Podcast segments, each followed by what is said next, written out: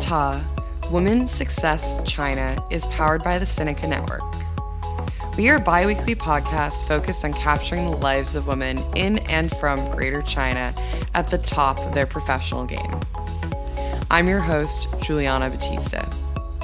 Many thanks to the entire team at Sup China, including Kaiser Kuo for co producing, Jason McRonald for editing, and Jamie Louay for marketing. If you're a loyal listener or just happened upon us, we'd love it if you could show some support by hitting subscribe. We want to share with you some of the killer episodes we have lined up for the rest of 2019. This week we are joined by Amy Chua, probably most well known for her book Battle Hymn of the Tiger Mom. But there's so much more to her lawyer, academic, writer, mother.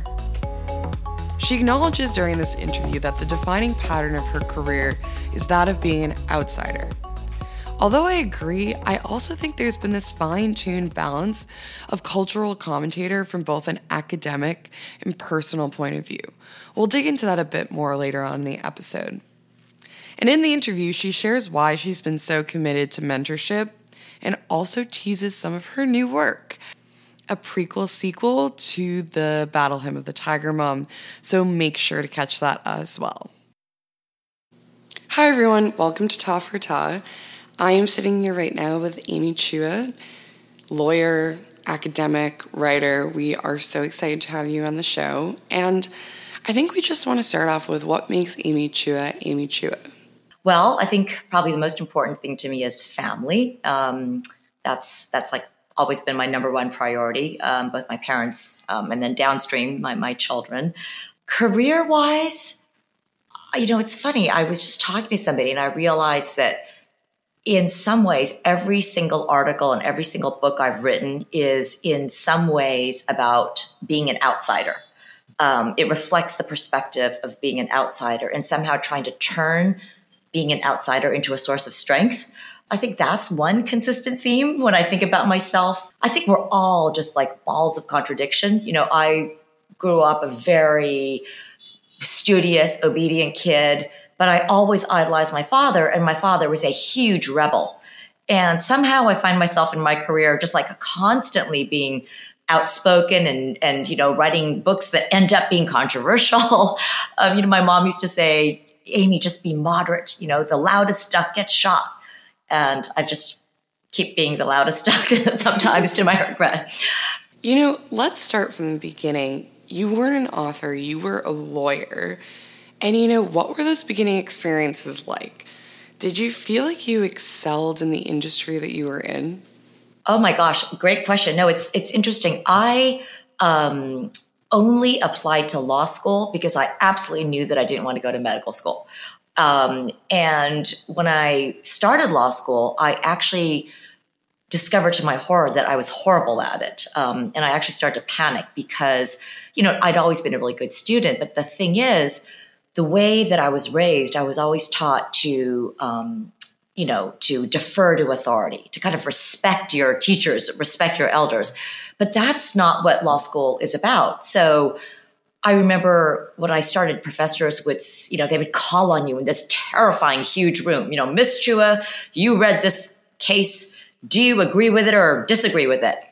And I would just like have absolutely no view. I would think, oh my God, a judge wrote it. It must be right. And meanwhile, I'd see all my classmates waving their hands with so many opinions.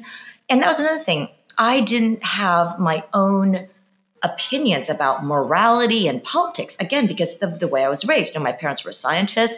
I did not grow up like my, my Jewish husband grew up in a family where at dinner they discussed philosophy and debated foreign policy and economic theory and you know, in my family, we just focused on the food. We stuffed ourselves as quickly as we could, and then we went off to do homework. So it was a massive adjustment for me. And, you know, I'm really grateful to my parents for the values they instilled. I mean, it's, it's the old hard work and discipline. Um, it can help you overcome a lot. So I was not particularly a natural at the law. It was a, it was a struggle. And then when I went to start at the law firm, I, I worked on Wall Street.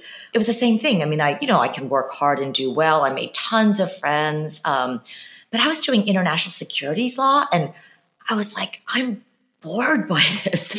I'm not good at this. I can't even remember what I'm supposed to be doing. Um, And I kind of totally lucked out. I, I kind of found my, I guess what people call, you know, my passion or, or my field or my calling totally by accident. So I had always wanted to be an academic. And because my father was one, I sort of unthinkingly thought I should be a professor. But after graduating, I, I clerked for Chief Judge Patricia Wald on the DC Circuit. She was a great role model for me and a great mentor, and really important because she was kind of the opposite of my parents. My parents were like, go, go, go, faster, faster, faster. The idea of taking off a year would be like, no. Um, but she was the opposite. I mean, she was like, take time to think about who you are, who you want to be, how you can contribute to society and very importantly, how you can contribute to the community. I mean, my parents were immigrants, and it was just about survival. Um, I don't think it was their fault, but like a lot of immigrants, it was all about the family and kind of more selfish in a way. You know, they, they were struggling themselves so much they couldn't think about, you know, helping the community or, or homeless people or, or poor people. Um, but my judge was a civil rights lawyer, and she really got me focused on that. Um, but she said, you cannot possibly be a professor because you do not know anything. um, you know, you need to go do something for like four or five years, um, public interest or government or, or or private sector, and that's why I went to this law firm. Um, and what happened? How did you make that decision?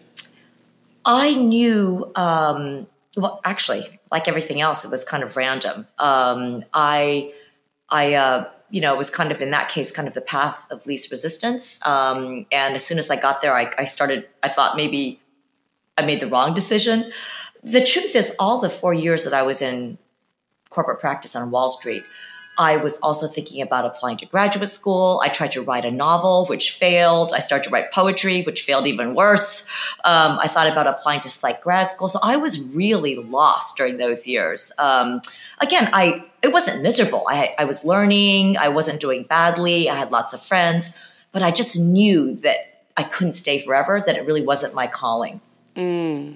It's interesting you talk about this failed novel, but now you have incredibly successful nonfiction books out in print. I mean, tell us when the novel failed, did you ever think you'd write something of book length after that? No, I got really depressed. So it's funny. I, um, this is, you have to remember, this is like in the late 80s. So I had the idea to write this three generational epic novel about my family. And two things happened. First, Amy Tan, another Amy, beat me to it and wrote an incredibly great book. And secondly, I had no plot. you know, I had all these ideas and all these cool characters, but one thing I learned is, you know what, to have a novel, you need a plot. So I was I was horrible at it. Um, and yeah, I ended up writing these books just through serendipity. So what happened is I um, you know, I tried to write all these articles about stuff that I didn't didn't interest me. So I, I, for a long time I tried to be a human rights lawyer. I care a lot about human rights. I just didn't have anything innovative to say. But my own family, they are a part of the Chinese minority in the Philippines. So in the Philippines, the Chinese make up like one tiny percent of the population, but are extremely economically successful. That's true in Indonesia also. So I um, have always known about this. What happened was I knew about this phenomenon that I coined this term called market dominant minorities. And it's just about that phenomenon that I mentioned. It's it's it's noticing that unlike in the United States, in many developing countries, um, it's a totally different ethnic and political structure. That is, you have this small ethnic minority basically dominating the economy and, and controlling it while but they're politically powerless. So they're sort of at the mercy of the poor majority. And this is like includes you know like indians in east africa lebanese in west africa the chinese throughout southeast asia even the chinese today in burma the whites in south africa. You know it's it's it's it's very pervasive. And so i started writing about how democracy is not necessarily a panacea and I got lucky in this weird, tragic sense because after the fall of the Soviet Union, everybody was just, everybody thought free markets and democracy are the answer to everything because, you know, communism had failed. So what's left? free market democracy. So this is the time of Thomas Friedman, the world is flat, the Lexus and the olive tree. We know we just need globalization to spread democracy everywhere and it's everything is going to be prosperous and peaceful. And I kind of knew that this just wasn't going to be the case because I've spent my whole life studying developing countries where um, again, I've seen how elections, democracy, can actually lead to these demagogues uh, instead of you know running on solid platforms and, and reasonable platforms, running on platforms targeting this hateful minority and saying, "Look, the Chinese are rich here. Let's confiscate their property. Let's kick them out." Um, so I wrote this book called World on Fire. It actually started off as an article and it was about how to watch out how democracy and free markets may have worked very well in the United States, but that if you go to countries like Southeast Asia or Latin America or Africa or the Caribbean, where the ethnic structures are very different, you might not get the same results. And what happened is 9 11 uh, happened. And suddenly we went from a situation where nobody cared about globalization and you know the dangers of ethnic conflict and democracy in developing countries to a situation where everybody was trying to understand the Middle East and ethnic conflict and why do people hate Americans and uh, you know who are the Sunnis and the Shias and what's going on in Afghanistan. So um, I, and I still remember my mom reading this book because just because of the tragic timing of it, it kind of hit the New York Times bestseller list and for one day. That's all you need. Um, but my mom read the book and she's like, Amy, this is what you're writing about? These minorities that are so successful? Everybody knows that. And I was like, actually, mom, no. You know, it, we know that because we're outsiders. This goes back to our theme. Like, we are from a different culture, we're from a different part of the world. So we're familiar with this, but people in the West don't know it. So that is like my big secret. I always tell my students or people who want to write, find your comparative advantage, right? Like I, I was writing about stuff that I just knew because of my own family, my own background. Um, and it was an insight that I could draw on. And um, so that's, I always say, you know, if you can be writing about stuff that is what you'd want to be talking about at a dinner party anyway, that's the ticket. That's the secret to, to happiness and a great career. Yeah, I also think tied to this idea of outsiders, I want to share some thoughts from a review in the New York Times about political tribes. It says that Amy Chua pushes against taboos and she's just willing to put these ideas out there. Do you think that resonates with how you view yourself, or did that come as a surprise? I took it as a compliment because, but there, you're right. It was a little bit surprising because sometimes I read about myself like, wow, she's, um, she just loves just stirring up controversy and she's just um, a provocateur. And, you know, I, I again, I, that's just never how I've really seen myself. Like I was a shy kid, and before the whole Tiger Mom controversy, I just wanted to be liked. You know, like if you look at my reputation as a professor, I'm like a kind of a diplomat. I'm always like building bridges. I'm not the provocateur. So, so it is funny. Um, but I think that is exactly right. It's because I'm an outsider, and I do think I don't back down. Like I, I want to write about these things. Lots of people said, "Oh, you know, I think you're going to get in trouble for this Tiger Mom book," and I was like, "No, I think it's funny. You know, I'm not going to get in trouble. This is the you know, overconfident oldest child in me. Um, of course, my mom and my friends were right. Like it blew up. And same with political tribes. I thought this book is so reasonable. I'm just kind of calling it like it is. I'm saying that, look, even a lot of groups in the United States, people who think of themselves as non tribal, like, oh, we're just cosmopolitans. These are the coastal elites. Like, we're not tribal. It's everybody else. Like, we're, we believe in just all humans, you know, um, the human race. Um, but actually being a cosmopolitan, open minded liberal is actually itself a, a, a, very hard and exclusionary group to get into. It's a very judgmental group. Um, it's a group that has views about a lot of people. So, so yeah, I do keep finding myself in in, in trouble. Um, and I do think a lot of it is writing from an outsider's perspective, and maybe something about my tone. You know, I have a I always think that I'm being funny. And my daughter said, You know, mom, you have a weird sense of humor. Like a lot of people don't get it. yeah, let's talk about that. With the explosion of Tiger Mom, and, and not to say the other books weren't successful, did you expect to coin a word in popular lexicon?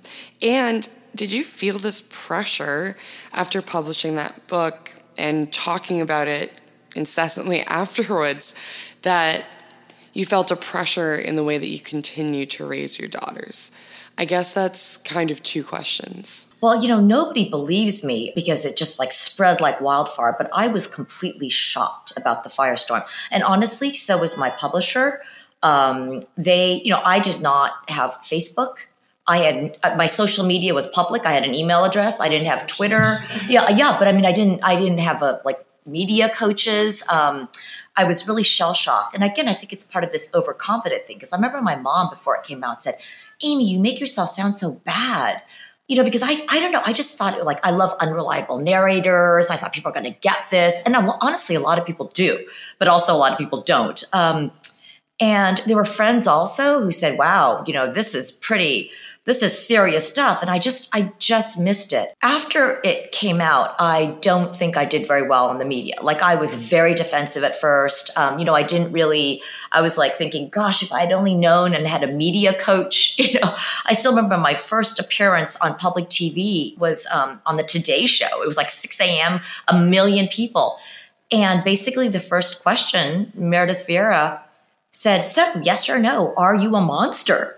And i was like oh my gosh. How do I answer that? Yeah. Um, and in terms of how it was for my family, um, it was a very ugly three months.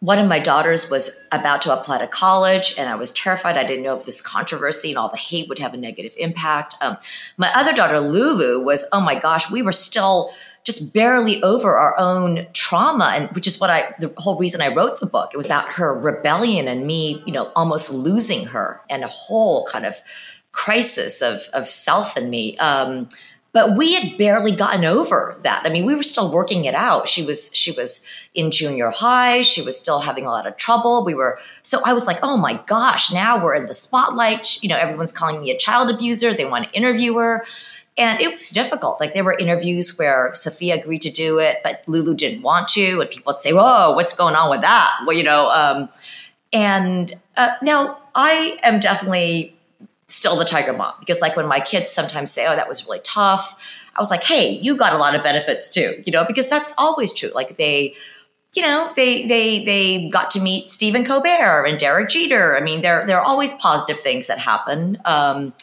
and I think it made them tougher. Um, it did change their lives, all of our lives, utterly. Um, I remember Sophia started at college. The f- first day of her freshman year, there was like a freshman skit, and it one of it part of it was making fun of our family. So she's like, "Oh my gosh!" And I remember Lulu when she got to college. Um, she gets a text from her friend. Is like, "OMG, you're not going to believe what we're looking at in my psych class." And Lulu texts back, and she's like, What?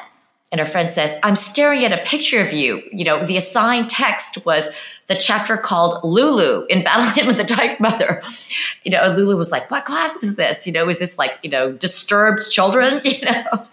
Um, so it's really changed their lives. Um, and, uh, but again, I you know I, I always look at the silver lining. I think it's we've had a lot of benefits too. Um, um, but yeah, it, I do kind of think of my life in a way as before Tiger Mom and after Tiger Mom. Yeah, and in this fallout of the Tiger Mom, I hate to ask this because I feel like it's a very woman specific question. But when you open up about your personal life in the media so much, you know, there's a lot of these ideas about can you have it all? How do you balance life, personal life with professional life and professional life with personal life? Uh, I definitely think there's something distinctive about how women um, are treated in the media. You know, uh, I, I haven't academically analyzed it or tabulated it, but I mean, oh my gosh, I just feel like it is aggressive. I remember when the Tiger Mom book came out, so many people said, wait, how about like Venus and Serena Williams, Tiger Dad, Tennis Dad? You know, or all these like coaches that like make their players do, you know, 100 sit ups. Everyone's like, whoa, go for it. We love that, you know. Um, but like a mom and it's about violin and math, and suddenly, you know, it's, it's, a, it's completely different. Um, and so for me, I've had to struggle a lot because I am very rash and um, impulsive. And my children and my husband and my parents are all much more careful and cautious and private. so lots of times they're like, why did you say that? You didn't have my permission, you know? So I had to kind of, Amy, shut up, think first before you talk. Um, I, again, I, I tend to be an optimist. So I think that everything, nothing bad will happen. And professionally, it was very strange because then suddenly for about six years, I wasn't even known for being a professor. People didn't even know that I wrote about foreign policy. They just thought I was the tiger mom. Like I would go to things, um, and um, you know, once I was on some show talking about foreign policy in Ukraine, and I saw the Twitter was like, why does this woman think she can talk about foreign policy? Who is this? You know, and again, they just didn't even know that I had this other identity. So I finally um, kind of thought I I, I, I cast it off with political tribes. You know, I remember like around 2018, finally being introduced as a, an, an expert in foreign policy. I was like, yay. And that must have been a big moment for you. Just, I, I feel like reconciling identity is sometimes difficult. Yeah, it is. And it was always weird for me teaching because I'd be, you know, at the law school teaching contracts and international business transactions. And walking it out and I always think, gosh, do I have the respect of these students? Like, what do they think? You know? Um, and I've been very lucky. I mean, um, by and large, I mean, you know, I'm always, you know, there's, there are always huge explosive moments of controversy, but generally speaking, my students are the best thing, um, uh, about my career. I have been lucky enough to mentor um, you know, Ronan Farrow is my student. I was his mentor, and I always get called now about, you know, his book with the same question How was he in law school? J.D. Vance, author of the famous Hillbilly Elegy, was another one of my students. Um, Nabiha Syed, who was assistant general counsel of BuzzFeed. So I've just had this joyous part of my career that really doesn't get spoken about, which is, especially after my kids were out of the house, but actually, even while they were small, I almost got along with my students or interacted more naturally with my students than than with my colleagues in some ways. Um, again, the outsider part, like I just never could talk like a philosopher or a moral philosopher. I was never good at you know talking at faculty meetings, but I really did like helping students, especially students from backgrounds like my own, like public school backgrounds, minorities, women who didn't came from families who where nobody was a lawyer. So that's that's another part of it. What do you find so rewarding about the mentorship of students? What what draws you to it or feels so satisfying about those relationships? It's so personal for me. It's completely autobiographical. I remember being so lost in law school and having no mentor. And honestly, it's generational. Nobody back then talked about mentors. And sometimes I almost think this is the tiger professor in me. I'm like, don't get entitled. You know, I have this line. I'm like, not everybody is entitled to a mentor. You know, it's it's not like there's a constitutional right to a mentor. Like everything else, you have to earn it, is what I say. Having said that, I love mentoring. And I think the reason is I know exactly how it feels to feel like dirt. Like I remember in law school feeling, I walked into law school feeling pretty smart. I'd done well in college. About a month into it, I'm like, I'm an idiot. I can't, I can't answer these questions. All these other people have views. I'm like slow witted. And I see that there's something about the law school culture, um, very, very, I think, particularly for women and women of color, uh, and, and Asian women. It's like, it's, it, it's just, I don't know if it's something about the way that certain families raise their kids, it, cultural. Um, again, we, I just did not grow up in a family of lawyers arguing. Um, and maybe that will change with, with new generations. But in my generation, I was almost always the only Asian American in my entire law school section. You know, I'd be like one of two at, in a class of 150. But so I feel like I know how these students are feeling and I feel like I know how I can boost their confidence. Because once they know that that's exactly how I felt and that really doing well and succeeding is built on failure, it, I really believe that. I feel like I'm a huge proponent of, of rejections being opportunities. You know, I always say to my daughters and my students, everybody can handle successes. You know, it's really how you pick yourself up after rejections that strengthen you, you know, and kind of define who you are. So I ask this of every guest that comes on the show, usually at the end, but it feels timely right now. I like to know about what advice sticks with you. And so, what's one piece of advice that someone has given you in the past that you've actually found yourself turning around and giving to someone else?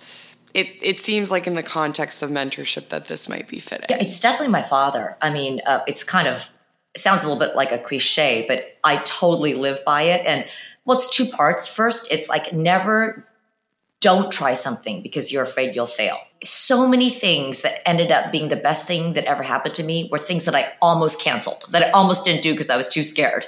You know, like I almost just canceled going on TV. I was like, I can't do this. Um, I almost canceled, you know, my professorship interviews because I was just too terrified. Really? Oh my gosh. Well, here's the second piece, part of that advice. My dad is like, just never give up, right? Because all you need is one good offer. It doesn't matter how many rejections you get. So this is a true story. When I first applied to be a professor, I went on the teaching market. I had this half baked article and I applied to 100 law schools across the country. And I swear to God, I got 100 rejections. Eight of them on the merits after a full day interview. And those are the worst because you feel like it's personal. Like I just went there and tried. And I remember calling my dad after all these rejections and said, Dad, I know you always wanted me to be a professor, but it's not happening because I am obviously just not cut out for this because I have been rejected by all of these schools. And I will never forget my dad's words. He's like, wait, Amy, you got 100 rejections and you want to give up? He thought that was a low number. I mean, this is an immigrant. My parents came over with not a penny. They eloped to the United States. They had no heat their first winter in Boston and wore blankets around. They didn't know a soul in this country. My mom could barely speak English. So for them, it's like 100 rejections, but like you just keep on applying. So because of that, I like sent out more applications. I got more rejections and I finally got an offer from the University of Buffalo Law School. And I was so happy. I was going to move there. I was going to commute. And at the last second, Duke Law School unrejected me. They had previously rejected me, and then I think somebody else canceled, and they unrejected me, and that was my first teaching job. So, so really, I always tell my students: remember, all you need is one good offer. It doesn't matter how ugly it is to get there, and it doesn't matter how many rejections came before. You just need one good offer. Yeah. And have you experienced that type of rejection in the process of book writing? Do you do you have editors that take your prose and recreate it? Your publishers? I mean, you've talked about the media. So I, um, when I wrote the Tiger Mom book, we went back to my first the publisher, Doubleday, that had published World on Fire and a second book, Day of Empire. And the editor they gave it to at Doubleday had a of first refusal. That is, she could have bid like $50 on it. You know, she just rejected it flat out. So for Battle Hymn of the Tiger Mother, it was it started off with a giant rejection. And I almost said to my agent, I was like, maybe you should just table it. Because if my own editor I mean, my own publisher doesn't even want it. Like, maybe this thing is too weird, you know? And she's like, no, I want to try.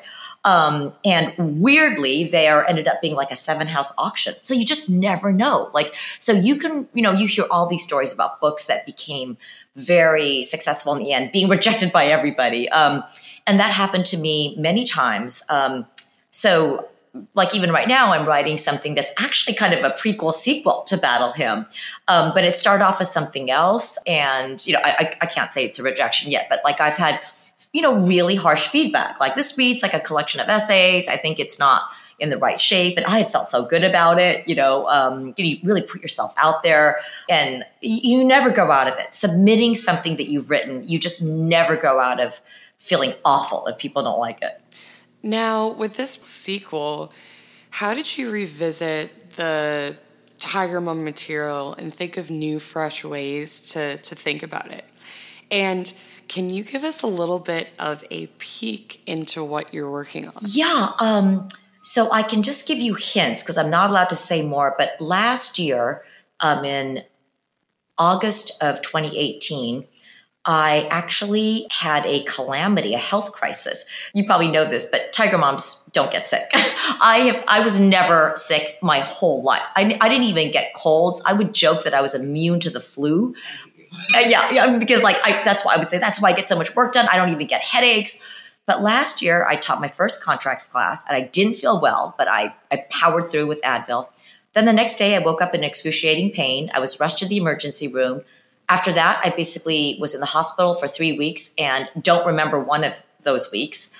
And it turns out I had a freak two centimeter hole in my colon, and I was going into toxic shock. Like I was, all my organs were failing, and I ended up with a very serious operation um, and almost didn't make it.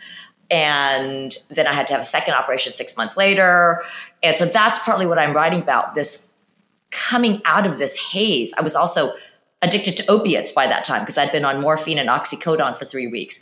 And then coming out, um, and suddenly my daughter's like worried about the LSAT, and I'm like, oh my god, you know, like I, I, I couldn't even, I, I was not allowed to have food or water for three weeks. I was nauseous and in pain for three weeks, and I was like, the freaking LSAT, who cares, you know? Um, and but she was like, we can't say that. So it's it's wrestling with you can't suddenly just get all zen is what my daughter said like you know so i have to you have to take responsibility for the, the my whole 50 years before that. So um so that's part of where the book came from this period of actually it was truly a near death experience. And this apparently happens to a lot of people where you just you you come out with a totally different viewpoint. Some of it was out of just physical weakness. This is what's funny. The stronger and stronger i get the more and more back to my old self i got.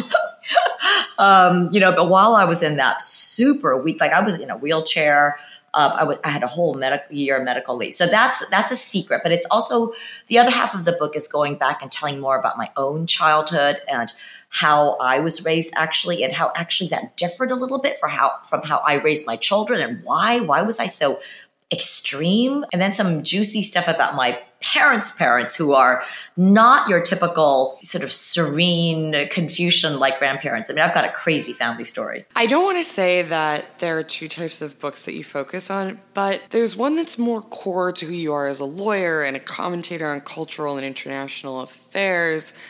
Whereas there's also this more family focused, autobiographical, novel esque type. Is your writing process different for these two different types of books? You're so perceptive. So I think there's a common theme because if you go through every one of, my books, you see that it reflects the perspective of an outsider. So even this market dominant minority thing, it's like, you know, it's this is like not what we have in the West, but it's very, very common outside the West. Um, you know, when I wrote uh, the Tiger Mom, that's like I'm not parenting like everybody else is parenting here you know, I'm parenting like an outsider. But you are, so while there are common themes, like this book, The Triple Package, was also, uh, again, had an outsider perspective. But you're right. The writing process for my academic books is so much more difficult. Like, first of all, I spent like one for World on Fire, I did seven years of research. For Day of Empire, three years of research. And, you know, it took me like five years to write those things. Every day I would get up and write like three pages and I would you know, have research assistants drafting things. With the Tiger Mom book, my more personal books, and this new one that I'm writing, it is like stream of consciousness. Literally, I go on walks with my dogs or myself, and I talk to myself in my head, and I just like I type into my phone as I'm walking. Mm. But I, I type garbled notes and then I copy paste it into a word, and it's it's very very narrative. It's like literally t- like I'm talking to a friend. And I find it much more readable. It's much more fun. It's much more crazy. It's much less logical. So sometimes editors will start to edit it and then they, well, you know what? Let's not meddle with this because it really is like talking. And, um, and I, so I kind of like that much better, but it's its own kind of pressure. Because sometimes I'm like, okay, now you have to go into this mentality. Go walking, let the thoughts come. And sometimes they just won't, you know? Interesting. When you started to get in the process of writing Political Tribes, how did you start? You were writing off the PR of Tiger Mom and you detach yourself to this identity, and you said you started to build this new identity around 2018. But writing Political Tribes, you know, writing that book came many years before that. So, so what was the impetus for Political Tribes? Well, this is another fascinating story. I started this book intending for Political Tribes to be a purely foreign policy book. And it was all about, I'm going to get back to who I am, the foreign policy expert. So I was writing about how, under certain conditions, um, democracy can give rise to you know demagogic figures who basically generate votes by tapping into social resentments and and also deep kind of racially inflicted feelings and i remember teaching international business transactions and i was doing my usual spiel, which I'd given for 10 years, which is we get our foreign policy wrong all the time because we have a totally different dynamic in America than developing countries.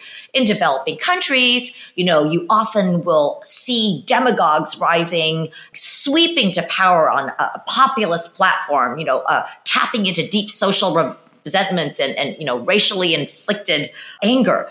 And then I stopped. And finally one student raised her hand and, and, said what everybody else was thinking, which is Professor Chua, uh, that sounds just like what happened in the United States.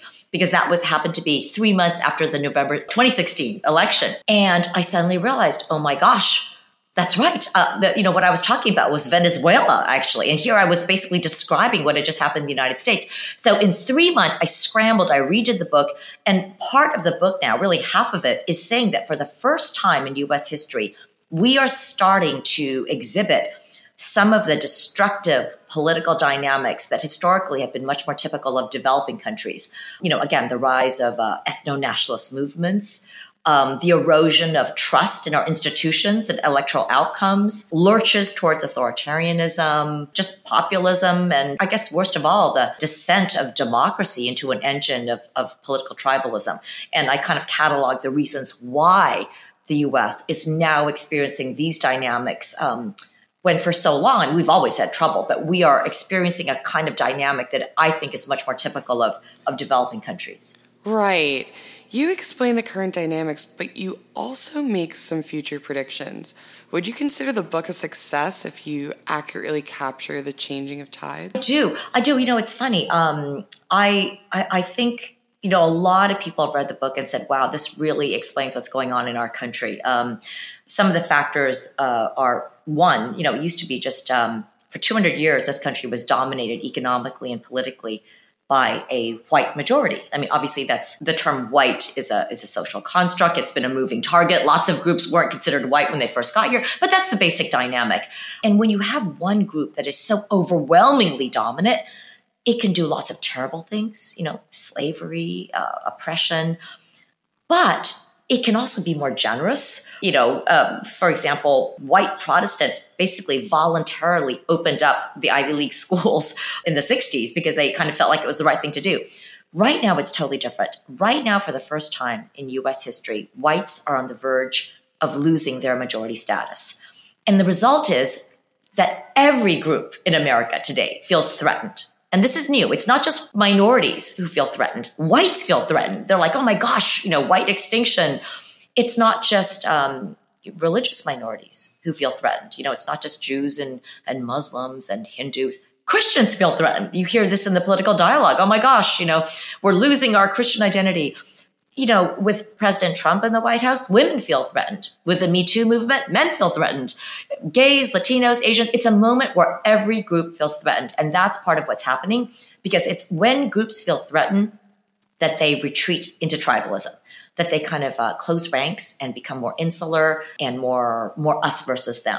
So that's that's part of it. The other thing I, I noticed is I think for the first time in our history, we're developing our own idiosyncratic version of a market dominant minority, of a resented minority that's viewed by the disadvantaged majority as controlling the levers of power from afar. It's different than developing countries because it's not an ethnic group, but I, I, I think this group is what we call coastal elites.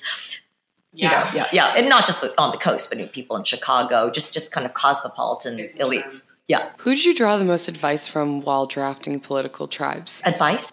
Or feedback? Who did you bounce ideas off of? I am pretty uh, disciplined and rigorous. So I had 30 research assistants over three years doing, you know, I had, um, and for example, when I wrote a chapter on Libya, which ended up being excised, I worked with a Libyan American student. Um, for my chapter on Afghanistan, I worked from a woman who grew up in you know Afghanistan, and I always run it by you know if I quote or criticize other academics, I always send a draft to them in advance. And then I share drafts with colleagues that I trust. My husband is my main editor and critic. And I also do massive um, source checking. Like I, I, put together a team and I say, look, each one of these student groups will, you know, like the student will get five pages.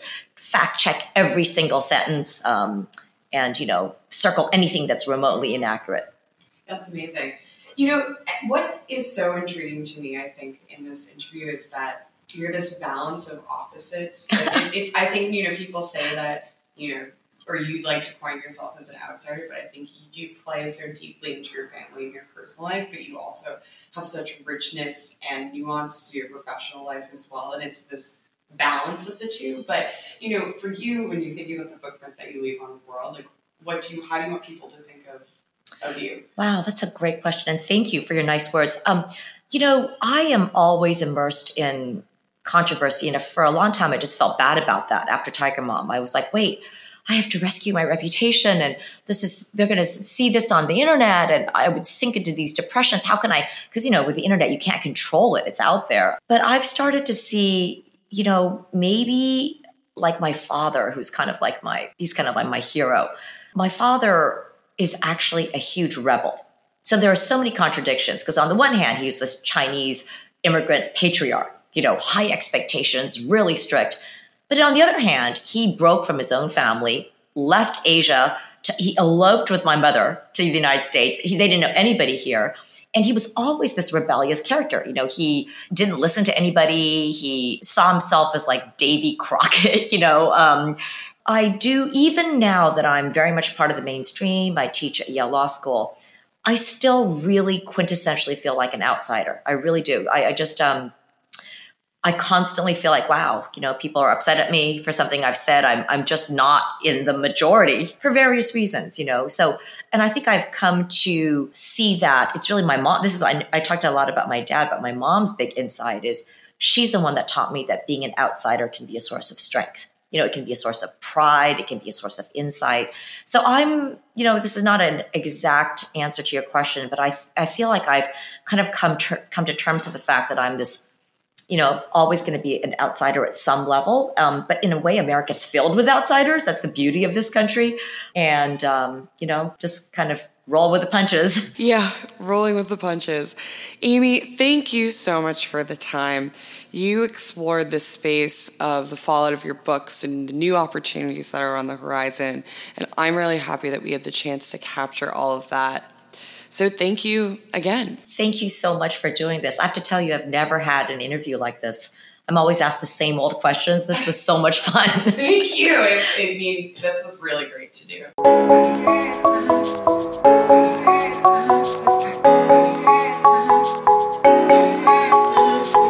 Like what you just heard? Hit subscribe and show us some love.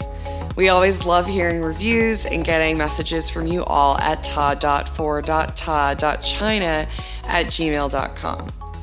We've also been getting more active on Twitter and providing some cool supporting content that elevates what you already hear on the show. Our Twitter handle is at Ta for Ta, so make sure to check that out. Ta for Ta Women's Success China is a proud member of the Sinica Network. Many thanks again to Kaiser Kuo for co producing, Jason McRonald for editing, and Jamie Loy for marketing.